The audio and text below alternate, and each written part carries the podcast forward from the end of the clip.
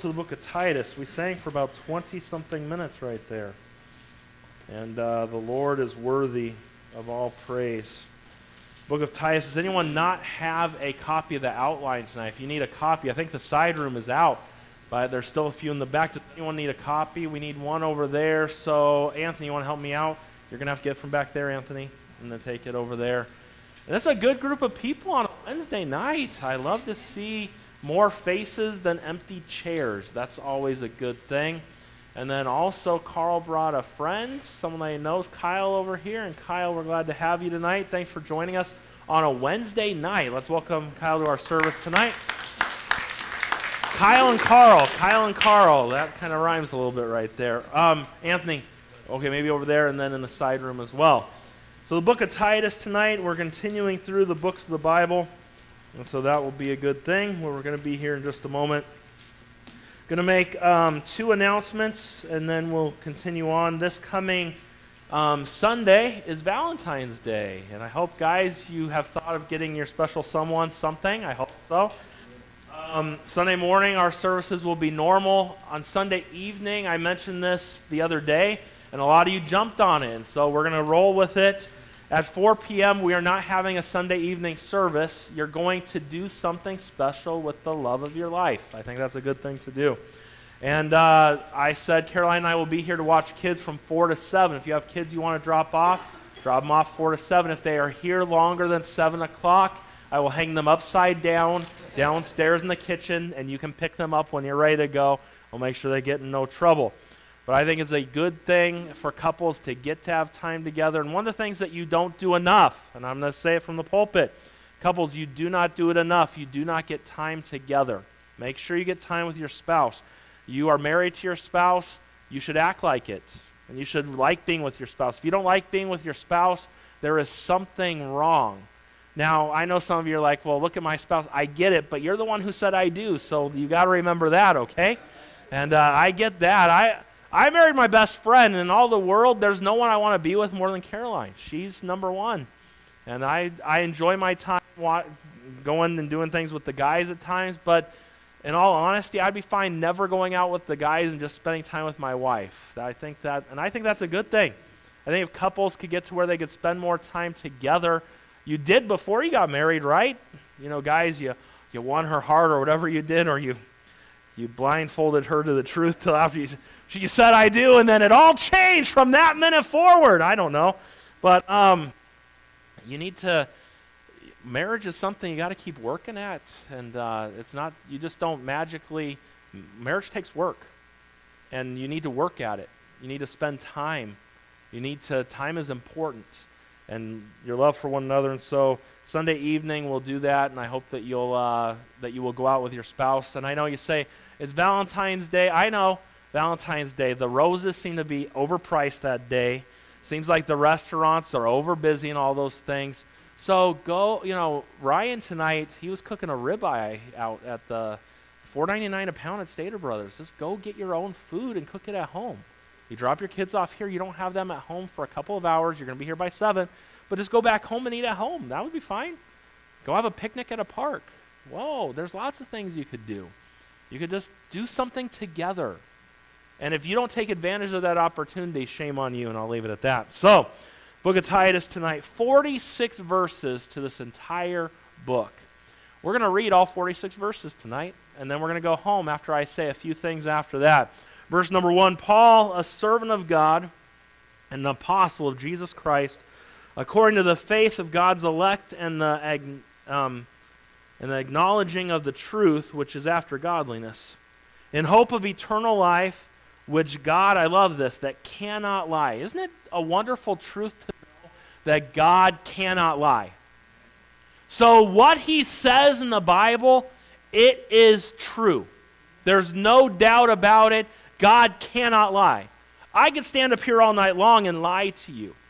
You know, this is the most beautiful crowd I've ever seen. I just lied. So um, I could say other things, but I'll save that for another time. God cannot lie. What he says, he means, and it's the truth. And it says here, as we keep on reading, hope of eternal life, which God that cannot lie promised before the world began but hath in due times manifested his word through preaching, which is committed unto me according to the commandments God our Savior, to Titus, mine own son, after the common faith. Grace, mercy, and peace from God the Father and the Lord Jesus Christ our Savior. For this cause left I thee in Crete, that thou shouldest set in order the things that are wanting and ordain elders in every city as I appointed them. If any be blameless, the husband of one wife, having faithful children, not accused of riot or unruly. For a bishop must be blameless. Bishop, another word for pastor, as the steward of God, not self willed, not soon angry, not given to wine, no striker, not given to filthy lucre, but a lover of hospitality a lover of good men, sober, just, holy, temperate, holding fast the faithful word as he hath been taught, that he may be able by sound doctrine both to exhort and to convince the gainsayers. For there are many unruly and vain talkers and deceivers, especially they of the circumcision, whose mouths must be stopped, who subvert whole houses, teaching things which they ought not, for filthy lucre's sake. One of themselves, even a prophet of their own, said, The Cretians are always liars, evil beasts, slow bellies. This witness is true, wherefore rebuke them sharply, that they may be sound in the faith, not giving heed to Jewish fables and commandments of men that turn from the truth. Unto the pure all things are pure but unto them that are defiled and unbelieving is nothing pure, but even their mind and conscience is defiled. They profess that they know God, but in works they deny him being abominable and disobedient, and unto every good work reprobate. But speak thou the things which become sound doctrine, that the aged men be sober, grave, temperate, sound in faith in charity and patience, that the aged women also, that they be in behavior as becometh holiness, not false accusers, not given to much wine, teachers of good things, that they may teach the young women to be sober, to love their husbands, to love their children, to be discreet, chaste, keepers at home, good, obedient to their own husbands, that the word of God be not blasphemed. The Bible said that, not me, and we'll go back there in a few minutes. Young men likewise exhort to be sober minded. In all things, showing thyself a pattern of good works, in doctrine, showing uncorruptness, gravity, sincerity. Sound speech that cannot be condemned, that he that is of the contrary part may be ashamed, having no evil thing to say of you.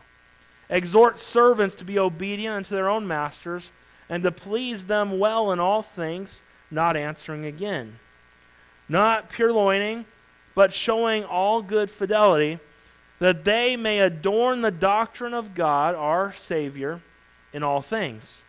Now look at verse 11.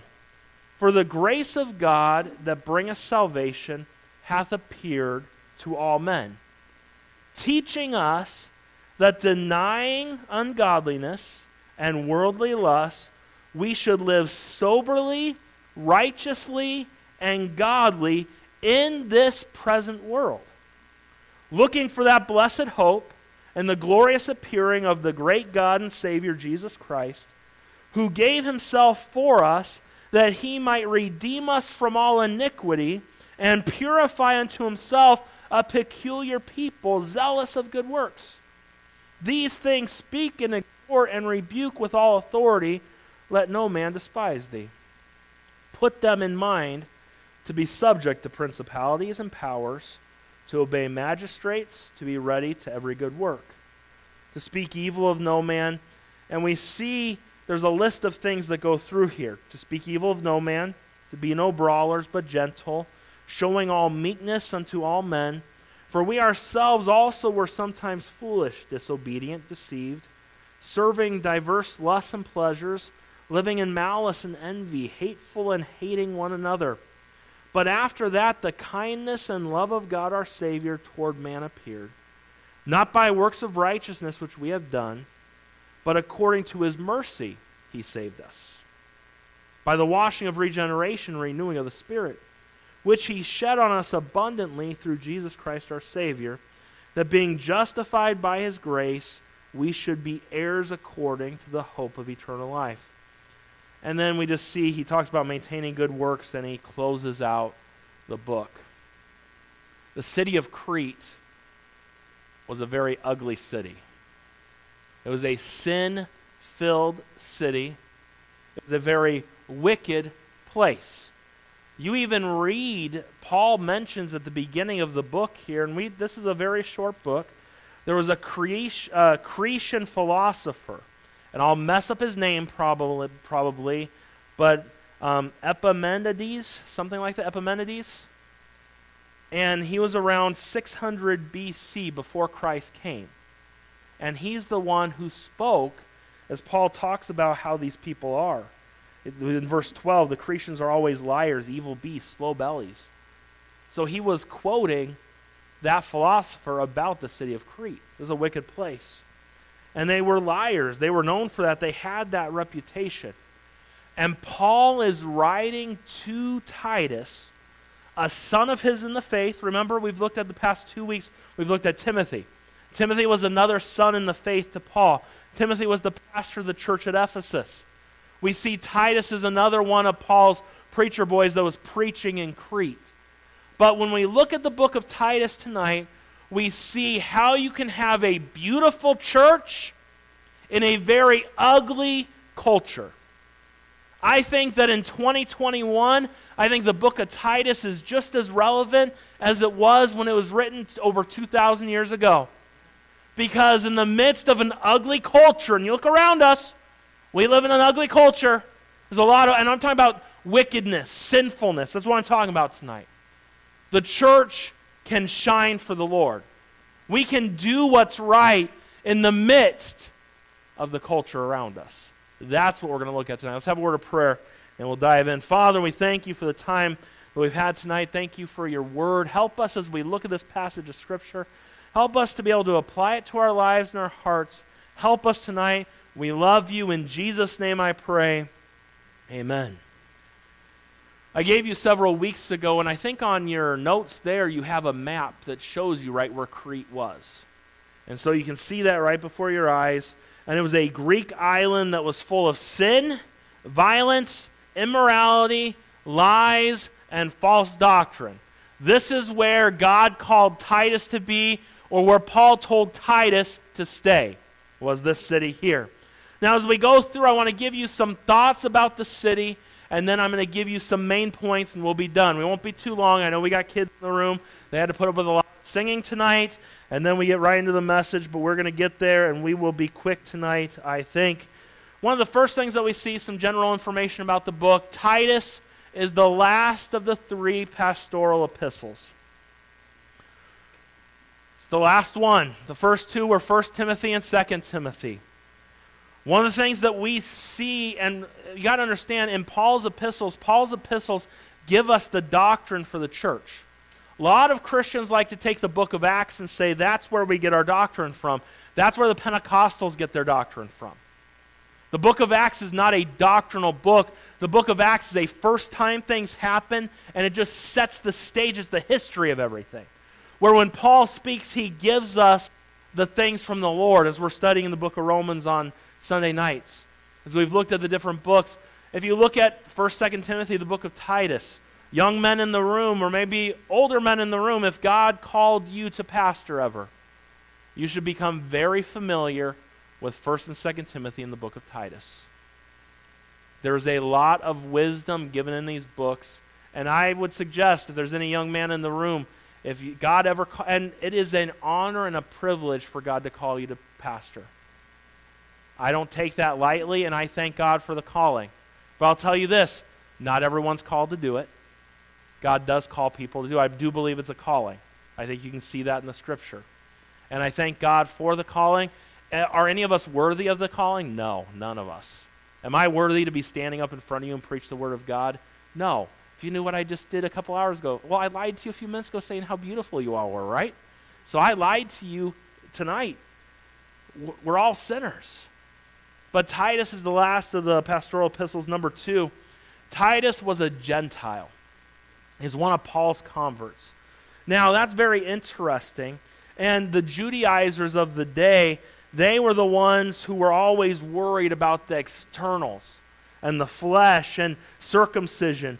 But what you got to understand is Titus was a great example and proof of the fact that you didn't need to follow Jew, the Jewish external laws in order to be saved. If we were to look at the key verse, it'd be chapter number 2 and verse number 12. Teaching us that denying ungodliness and worldly lusts, we should live soberly, righteously, and godly in this present world. I'm going to give you some thoughts tonight about this book, and we'll talk more about this verse as we get into the message, into the meat of it here in just a minute. But as I mentioned, we look the book of Titus, you really look at God's plan for a beautiful church in the midst of an ugly culture. What does it take to have a beautiful church in the midst of an ugly culture? Well, number one, it takes godly leaders.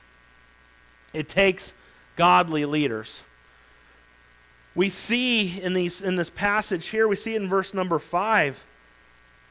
The Bible tells us in chapter number 1 and verse number 5 for this cause, so this is why Paul left Titus there in Crete. He says, For this cause I left thee in Crete, that thou shouldst set in order the things that are the things that were not quite up to par where they needed to be. Paul left Titus there to get the church in order. But then we read and we see it talks about a pastor, it talks about how he's supposed to be and the qualifications for a leader. And what we need today, and you got to understand something, in order to have godly leaders, you got to be able to also call out the ungodly leaders. You see that the rest of chapter number 1. In verse number 10, verse 11, 13, 14, and 16. And what was happening is there were some things in the church there in Crete that were not where they needed to be. In all honesty, reading this, there were some leaders in the church that we're not following and doing things right. Paul left Titus there to get those things in order. And this is what we need. We need in our churches today, in the culture that we live, we need godly leaders. In a church, we need godly leaders. We'll start, start at the top there. In the, the top leader is Jesus Christ. He's godly. Got nothing to worry about there. All, everything's good there. Let's look at the pastor. The pastor should be a godly leader. The pastor cannot be a godly example, and you look, there are lots of things listed right there. 1 Timothy chapter number 3, there are qualifications that are listed. And you say, Oh, Pastor, do you do all those things? I try my best. Do I do all of them all the time? No, I do not. I strive to. I strive to be a godly leader. I strive to be what you see when I'm with you, like what I am when I'm at home with my kids and my wife. Not living a double life or a double standard. We need godly leaders. That goes for other areas. You work in the Christian school, you're a leader in the Christian school. Ryan, Caroline, you need to be godly leaders. Those kids need godly leaders teaching them. Because if we don't have godly leaders teaching our kids in the Christian school, why do we have a Christian school? Oh, to keep them away from the world. No, they're going to get the world one way or another.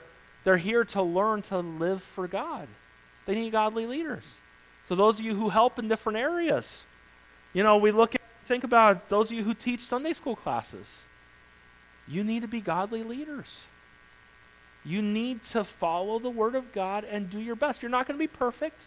You're going to fall short, but you got to you need to, we need godly leaders. You need to be a good example to those that you lead. It's important. There's too many people in the work of God that are not a good example of what they should be.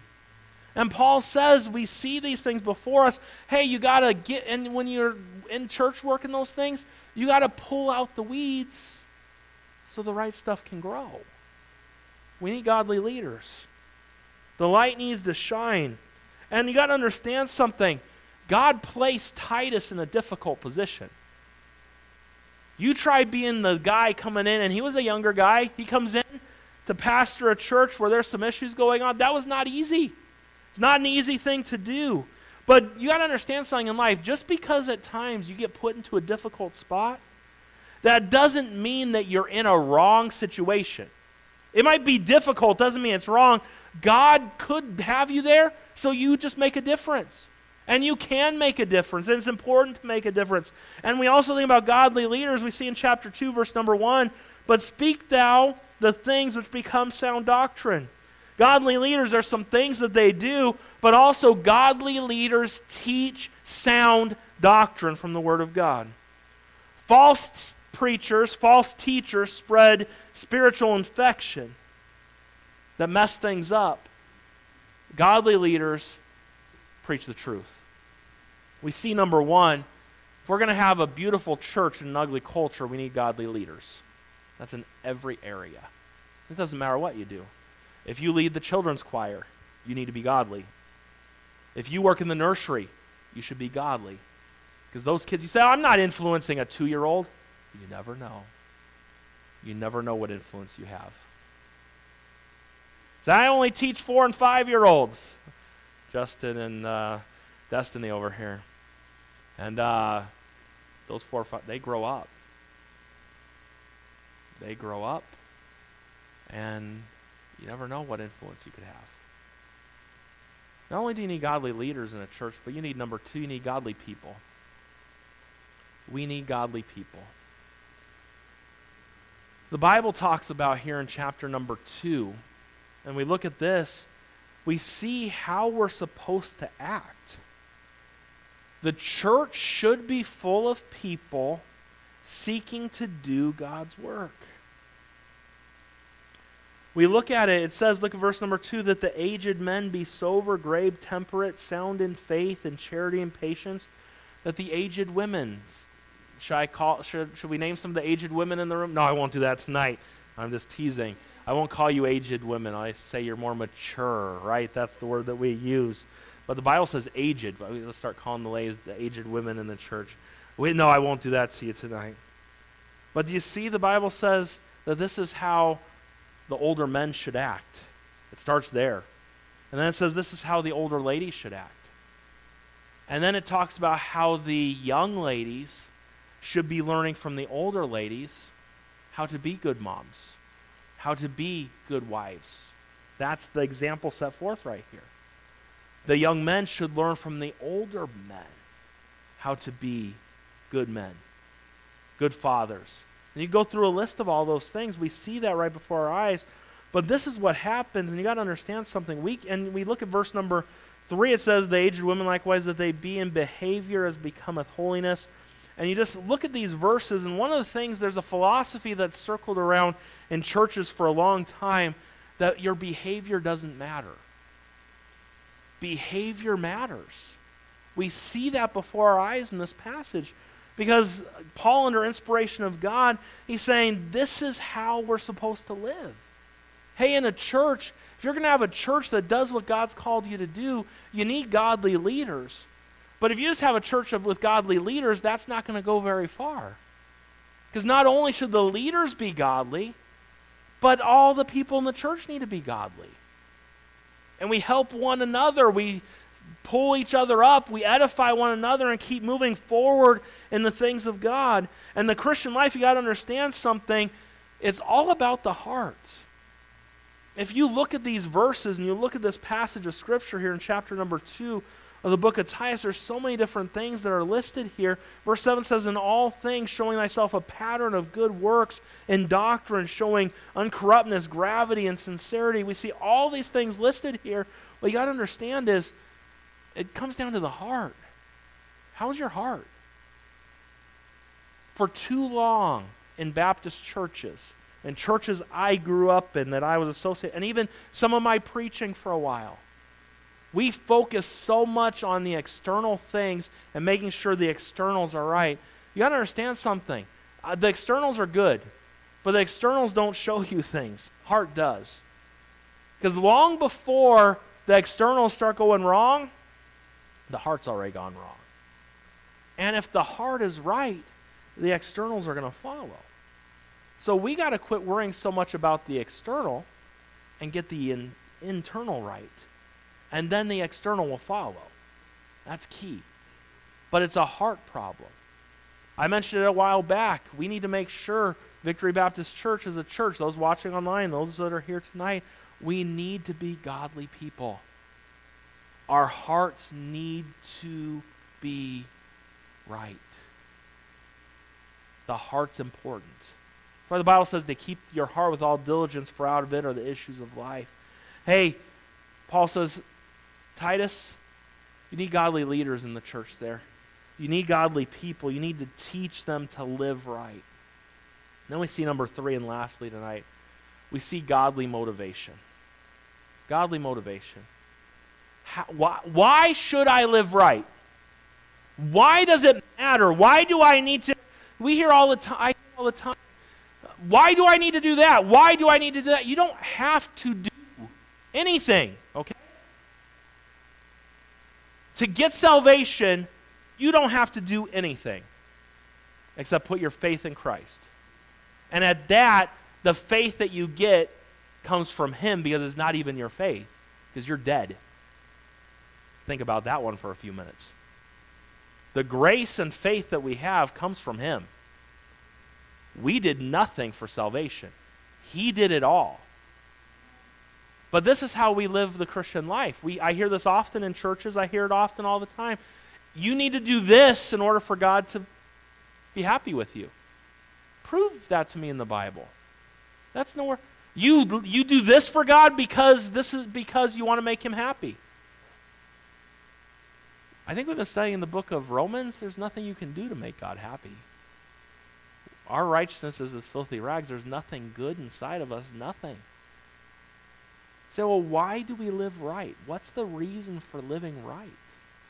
It's not to get a closer relationship with God because you can't get a closer relationship than you already have. You can't. You're saved, you're accepted, everything is where it needs to be. But look at what the Bible says.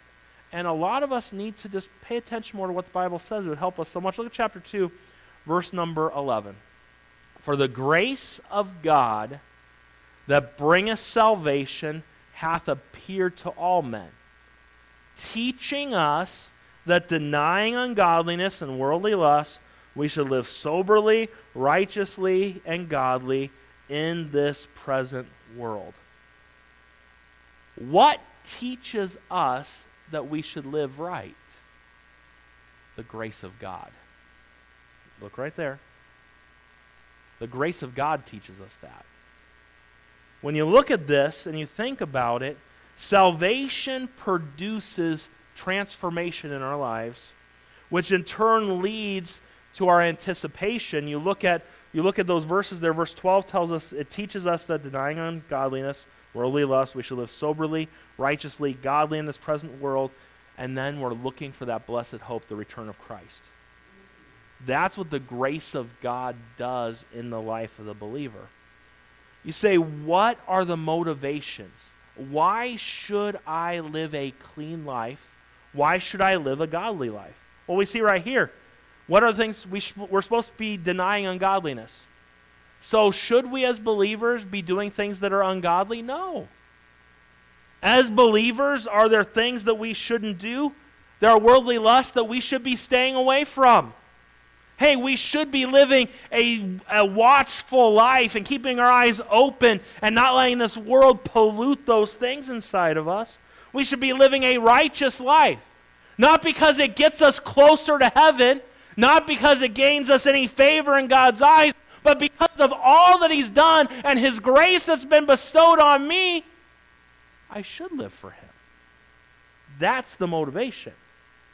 What we do, and oftentimes Baptists are very, and you say, why do you pick on Baptists? Because I am one, and I've been one my entire life. And other people can pick on themselves. I pick on Baptists because I am one, and that's what I am. But I hear a lot of Baptists say you need to do this so that God will be happy with you.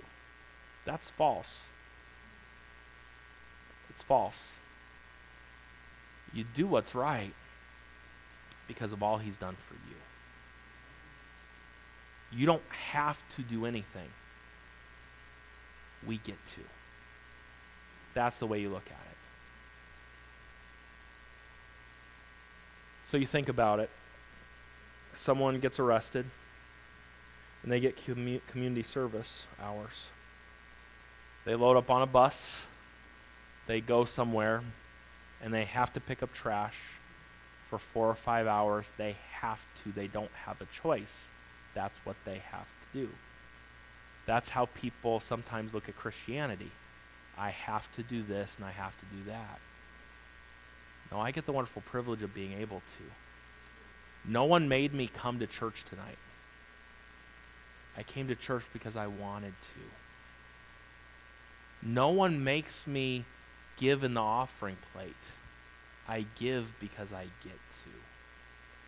No one makes me, I don't have to go out and witness to someone to gain favor or to fulfill a commitment. I get the privilege of telling someone about the Lord. You see the difference between the two? Too many Christians live the Christian life like they're on probation. And they have to do this and they have to do that. And if I don't do things, God's not going to be happy with me. That's not how it works. You're a child of God, you're a saved child of God. There's godly motivations. You think about it. Salvation should lead us to service. Redemption and what God has done and buying us back should lead us to live righteously. Forgiveness should lead us to be faithful Christians. Conversion should lead us to change the lifestyle that we had from before. Grace should lead us to godliness. That's how it's supposed to be. Godly motivation is this that the grace of God teaches me that I should live this way. But what Christianity and what people like to say is no, you have to live this way because if you don't live this way, God isn't going to be happy with you. That's called manipulation, just a little bit. And it's also false, a false gospel. We live and we get to do the things that we do because of the grace of God. Why, you say, Pastor, why do you have standards and convictions in your life? You mentioned a few weeks ago, Pastor, you talked about modesty a few weeks ago. Why is that important? Because of the grace of God. It's important. I should do things that please Him. Not because I have to, but because He's worthy of it. And after all God's done in my life and all that He's doing and all that He's done in your life, you got to understand something. Motivation matters. You see, having to and wanting to are two totally different things. The Christian life is a get to, want to, not have to. What we see in this passage, just like we've seen the past couple weeks in Timothy, is we see these are things that churches need in a culture like ours today, what do we need at Victory Baptist Church? We need godly leaders. We need godly people. And we need godly motivations. Our motivation must always be the grace of God. Remember what Paul said? Paul, you could, you could say the grace of God, you can say the love of God. I would throw that in there. Because isn't it Paul who said, the love of Christ, it constrains me? Wow, that love of his how could I not want to serve him? I get the privilege of serving him. Don't ever lose sight of that. That's what we need where we live today. Father, we thank you for the time that we've had this evening. Pray you bless your people, bless them tonight and the rest of this week. Help us live for you. Help us be a light to those around us. In Jesus' name I pray. Amen.